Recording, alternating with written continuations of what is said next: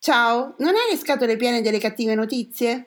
Cercando di restare in contatto e prendendo spunto dal progetto 100 Happy Days, abbiamo deciso con pochi mezzi e tanta buona volontà di condividere solo cose belle. Chi siamo noi? Un gruppo di lettori che partecipano a gruppi di lettura di Casa Serio Editore e in giro per il web. Benvenuti!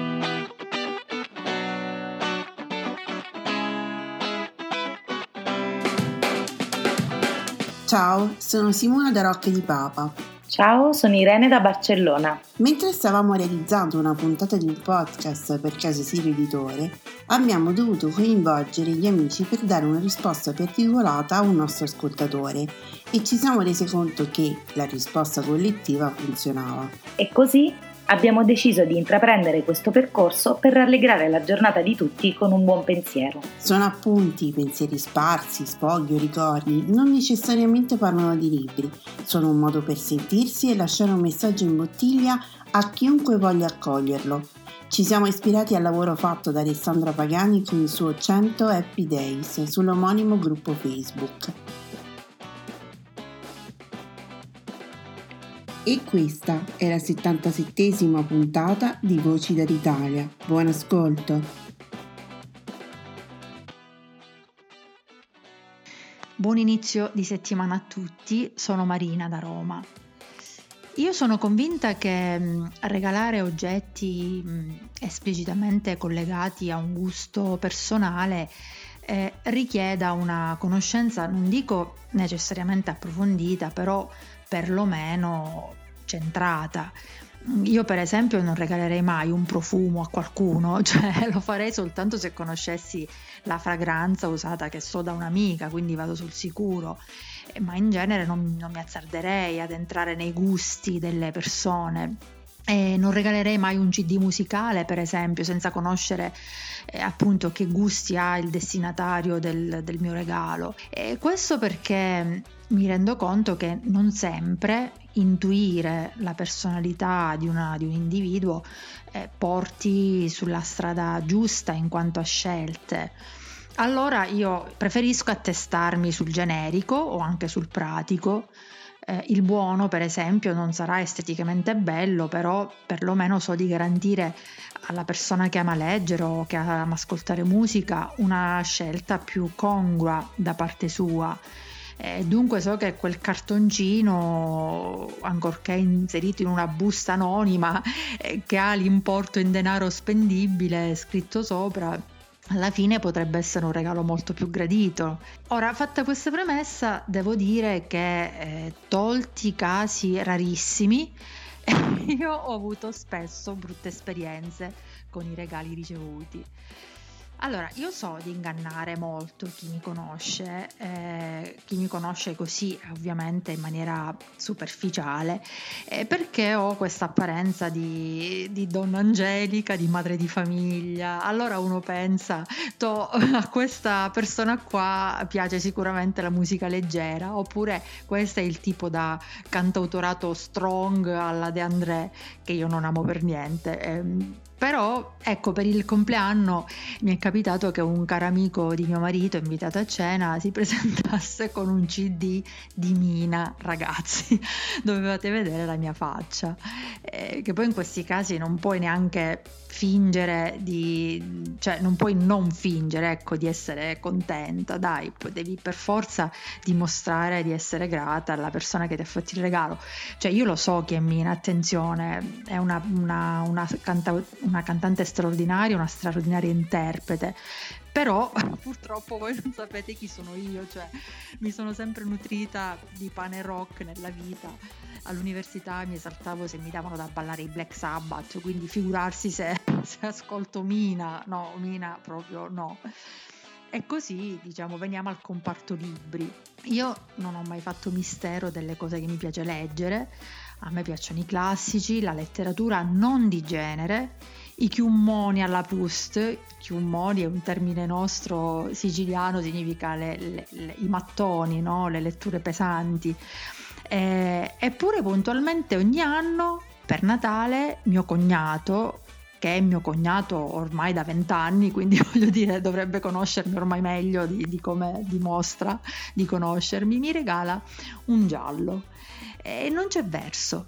Eh, io non so perché ti sia fatto convinto che i gialli mi piacciono, però ho accumulato di tutto e neanche posso farvi i nomi degli autori perché uno sono tutti sconosciuti e neanche me li ricordo, quindi neanche per dire autori conosciuti che bene o male una va sul sicuro, no, sono tutti autori sconosciuti. Eh, e due perché li ho confinati in garage, sono pronti per essere smaltiti perché io ogni estate quando scendo in Sicilia li porto a mia madre che almeno li legge. Ora io fra questi regali letterari annovero anche, e poi non capisco perché proprio a me, un Fabio Volo regalato da un'amica e anche Chiara Gamberale. Ora, Fabio Volo l'ho letto e vabbè, lasciamo perdere, non, non voglio sottolineare la mia voglio dire, il mio giudizio, ecco, è assolutamente negativo della, della, narrativa di Fabio Volo, ma la Gamberale, per esempio, è rimasta nella lista delle attese eterne. Per dire, sempre a Natale ci sono persone che ho conosciuto in rete, gente che mi conosce davvero solo tramite quello che scrivo, che però mi ha regalato libri uno più bello dell'altro. Anche la stessa Simona, più libri più libri, mi ha regalato un libro che io ho gradito tantissimo, La morte della farfalla di Pietro Citati. Anche Letizia, per esempio, che è una lettrice del nostro gruppo, tra l'altro lei è la fondatrice di Two Readers e anche lei mi ha regalato dei libri molto belli pur conoscendomi così tramite appunto rapporti in rete.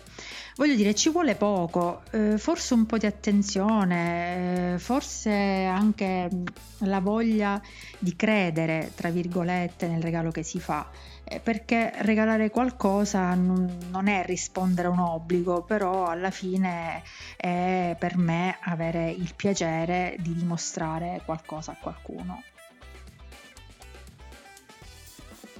Ciao, sono Alessandra e questi sono i 100 Happy Days. Ogni giorno per 100 giorni troviamo insieme qualcosa per cui essere felici e grati nel qui e ora. Oggi voglio leggervi un pezzo di Come ordinare una biblioteca di eh, Roberto Calasso per Adelphi Edizioni, perché il ringraziamento del giorno è proprio concedersi di acquistare quelle cose che ci fanno piacere, ma che forse immediatamente non risultano essenziali. Quindi ricavare nella nostra vita uno spazio anche per qualcosa di un po' superfluo superfluo, un po' inutile, forse non strettamente collegato a un obiettivo che vogliamo raggiungere e mm, di lasciarci così avvolgere dalla morbidezza della vita. E scrive Roberto Calasso, essenziale è comprare molti libri che non si leggono subito, poi a distanza di un anno, di due anni, di 5, 10, 20, 30, 40, potrà venire il momento in cui si penserà di aver bisogno esattamente di quel libro. E magari lo si troverà in uno scaffale poco frequentato della propria biblioteca.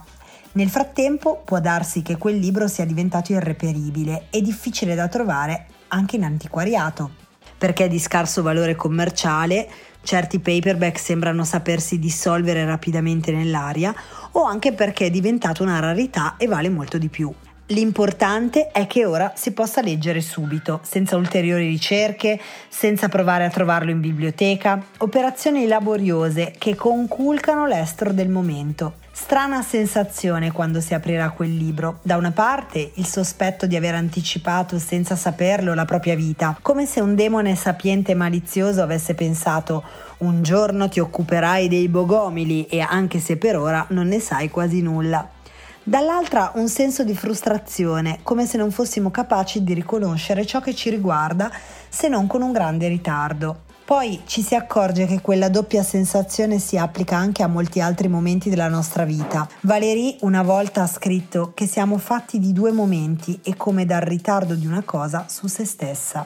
Credo che quest'ultima parte in particolare si congiunga con il discorso in atto sulle coincidenze. Sì, a me sono capitate alcune coincidenze nella mia vita, anzi diverse eh, la più semplice delle quali è proprio quella di notare a posteriori alcune cose, eh, per esempio mio marito guidava una macchina che aveva come targa la mia data di nascita, ma lì per lì io non, non ci ho mai fatto molto caso, solo a posteriori ho notato questa strana coincidenza, così come eh, sempre su un mio contratto di collaborazione, di, una, di lavoro, così era riportata sempre questa mia famosa data di nascita nella stringa che indicava il numero eh, del dipendente dell'azienda, non nel campo della data di nascita, ma era contenuta in un numero molto lungo che era quello di dipendente. Oppure diciamo che ho trovato la mia data di nascita anche solo il eh, giorno e il mese in altri tipi di numeri che mi, che mi venivano dati.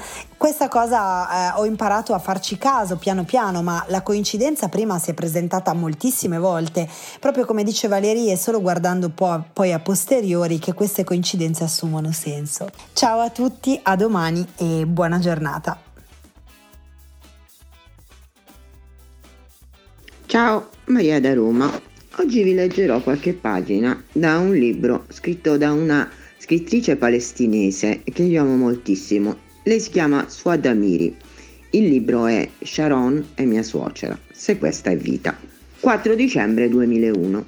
Gli israeliani avevano bombardato gli aerei e gli uffici di Arafat a Gaza amici hanno cominciato a delineare le possibili linee di azione che Sharon e il suo governo avrebbero potuto mettere in atto prima di sera. Le loro ipotesi andavano dall'attacco al quartier generale di Arafat a Ramallah alla rioccupazione di zone di Ramallah. Salim e io, la mente in subbuglio e un sorriso ansioso incollato al viso, ci siamo scambiati un'occhiata da un lato all'altro del tavolo, tra parentesi Salim e suo marito. Se la prima ipotesi si rivelava attendibile, mia suocera si sarebbe trovata davvero in pericolo, visto che la sua abitazione dà proprio sul quartiere generale di Arafat. Se invece si concretizzava la seconda, il nostro quartiere sarebbe stato occupato e ancora una volta ci saremmo trovati con i soldati israeliani letteralmente sulla porta di casa. Se avessimo avuto di scegliere, che cosa avremmo preferito? Naturalmente la mattina dopo si sono verificate entrambe le cose. Alle due e mezzo del mattino siamo stati svegliati dal rumore di mezzi blindati pesanti. Siamo balzati dal letto, ci siamo precipitati alle finestre che danno sulla via principale e con cautela abbiamo bisciato attraverso le tende. Subito dopo però siamo tornati a letto e ci siamo riaddormentati perché quella scena l'avevamo già vista, tale e quale, solo qualche settimana prima. Verso le quattro e mezzo del mattino, Salim mi ha chiesto se volevo un cappuccino. Semi addormentata ho risposto, beh, perché no? Di colpo, però, mi sono ricordata che l'ultima volta i soldati israeliani erano proprio davanti alla finestra della nostra cucina. Così sono corsa di là e ho detto a Salim di stare attento, perché la macchina per il cappuccino fa troppo rumore e dunque può essere estremamente pericolosa. Più tardi quella mattina Salim ha continuato a lamentarsi di aver rischiato la vita soltanto per farmi un cappuccino, per poi scoprire che nel frattempo mi ero riaddormentata. Niente cambia era il suo ritornello, nemmeno sotto occupazione aggiungeva. Alle 7.40 sono stata svegliata dalla prima telefonata. Era Vanuk. Ciao Suad, ti ho svegliato? No, no, sono sveglia, ho continuato contrita. Sì, sono arrivati alle due e mezzo del mattino, siamo stati svegliati dal rumore dei carri armati, poi ci siamo rimessi a dormire e alle quattro e mezzo Salim è andato a preparare un cappuccino. Quando è tornato io dormivo, più tardi si è lamentato dicendo che ha rischiato la vita solo per trovarmi addormentata. Abbi cura di te, se ti serve qualcosa faccelo sapere. Grazie, ciao, ciao. 8.30 è suonato il telefono. Ciao Vera! No, mi ha svegliata Vanuk. Sono arrivati alle due e mezza, un sacco di rumore, svegliati, rimessi a dormire, cappuccino, rischiato vita. No, bene, grazie, ciao. Ore nove. Pronto, Gabi? No, no, hanno chiamato Vanuk Puivera. Sì, grazie, alle due e mezzo cappuccino. A 9.15. Ciao, Baby Johnson. No, no, sono perfettamente sveglia. No, a luna, alle due e mezzo. No, non quattro, sei cari armati. Sì, cappuccino, non ti preoccupare, grazie. E continua così. Ciao, a domani.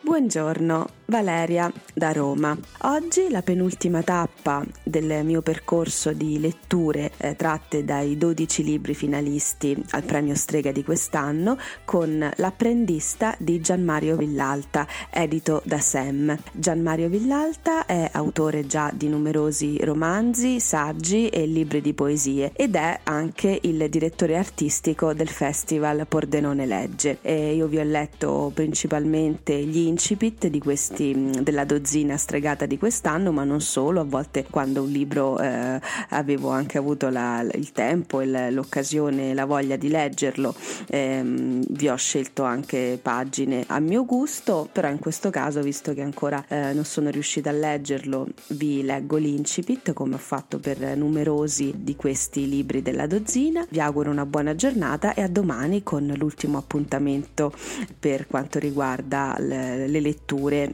delle tratte dalla dozzina stregata. Domani leggeremo il, l'inizio sempre del romanzo edito da Minimum Fax. E adesso invece l'incipit di Gianmario Villalta, l'apprendista, Sam, editore. Zitto io, mi sto zitto. Non sono affari miei, pensa Tilio mentre conta le candele. Le poggia una vicina all'altra, finisce la prima riga, tra sé ripete non sono affari miei, occhio che va a finire come quell'altra volta. Una sola, un'unica volta ha detto la sua, ha dato l'idea, ma vedi poi, dice tra sé, com'è andata. Attento che se cade la candela si rompe. Ha concluso la seconda riga, adesso la terza, una sopra l'altra. A quest'ora c'è luce fuori, mica granché con queste giornate che non fa che piovere, da settimane pure un gran freddo. Maggio sembra novembre. Come hanno fatto sempre va bene, dice Tilio dentro di sé, come parlando a qualcuno. Se continuano è perché va bene. Poi non importa se non va bene a nessuno, perché non ci sarà neanche un cane alle sette, con una giornata così, come domenica scorsa. Però allora la finisci di chiedermi, Tilio lo vedi? Tilio è possibile? Benissimo così, a me va bene dice senza un soffio, solo muovendo le labbra. Adesso conta i soldi, tante monete, tante candele, qualcosa in più a volte. Non tutti sono così ragionieri. C'è scritto offerta. Lasciamo stare. D'accordo, anche un euro c'è scritto. Vedi tu perché, se è un'offerta. Ma insomma, se hai una moneta da due, cosa fai? Torni fuori a cambiare? A Pordenone la prima messa è alle 8. Ma chiamami matto se glielo dico. Ecco, 3 euro in più. Qualcosa avanza sempre. Ride. Ci hanno scherzato, lui e Freddy. Facciamo la cassa comune e al sabato viene un aperitivo con il rinforzo. Ma figuriamoci loro due, lui e il Freddy. Ancora un po' si spiacevano di avere scherzato. 300.000 ce ne vorrebbero, non 3 di euro. La caldaia, per cominciare. Appena ci pensa, Tilio si alita sulle mani. Ha dei mezzi guanti che lasciano fuori le dita per lavorare. La caldaia parte dopo mezz'ora. Stride, stantuffa e non pare avviarsi. Per grazia di Dio poi cammina. Ma ci vorrebbero 12 ore per il caldo vero. Il piumino è chiuso fino al mento, intorno alla testa un paraorecchie con il marchio Nike era di suo figlio. Non vanno più, gli ha detto. Lui ha comprato un berretto con il pompon. Da ragazzino, ha ammesso il figlio, mi sarei sentito un deficiente, ma ora va così. E se va così, si porta il pompon da deficiente, ha chiuso lì Tilio. Lo ha pensato, a dire il vero, non gliel'ha detto. Ci sono almeno 3-4 gradi in meno dentro la chiesa e fuori fa già freddo abbastanza. Una ghiacciaia. Voglio proprio vedere chi viene alle sette, pensa Tilio. Ma non si accorgono che la mettono storta quando accendono una candela, che poi sgocciola tutta di sotto. Palpa le tasche del piumino, trova la spatola, comincia a raschiare. Guarda qua, ha fatto una stalagmite, dice sottovoce. Si dice stalagmite? Da sotto in su. Certo, una stalagmite. È sicuro che si dice così. Quell'altra, dall'alto in giù, è una stalattite ma è meglio controllare. Prende il cellulare, va su Google, sorride. Aveva ragione. Meglio ripassare ogni tanto, però. Non sarebbe la prima volta che gli pareva di essere certo di qualcosa e poi Google lo ha sbugiardato. Freddy lo prende in giro. Dice che sembra un ragazzino, sempre lì a tocchignare l'aggeggio. Imparo delle cose, gli ha risposto. Controllo. Non ha detto a Freddy che da qualche tempo perde i nomi di persone, di cose che conosce, restano lì, dietro un muro, e farli uscire è una pena. Ogni tanto dà una controllatina per vedere se il mondo è ancora al suo posto.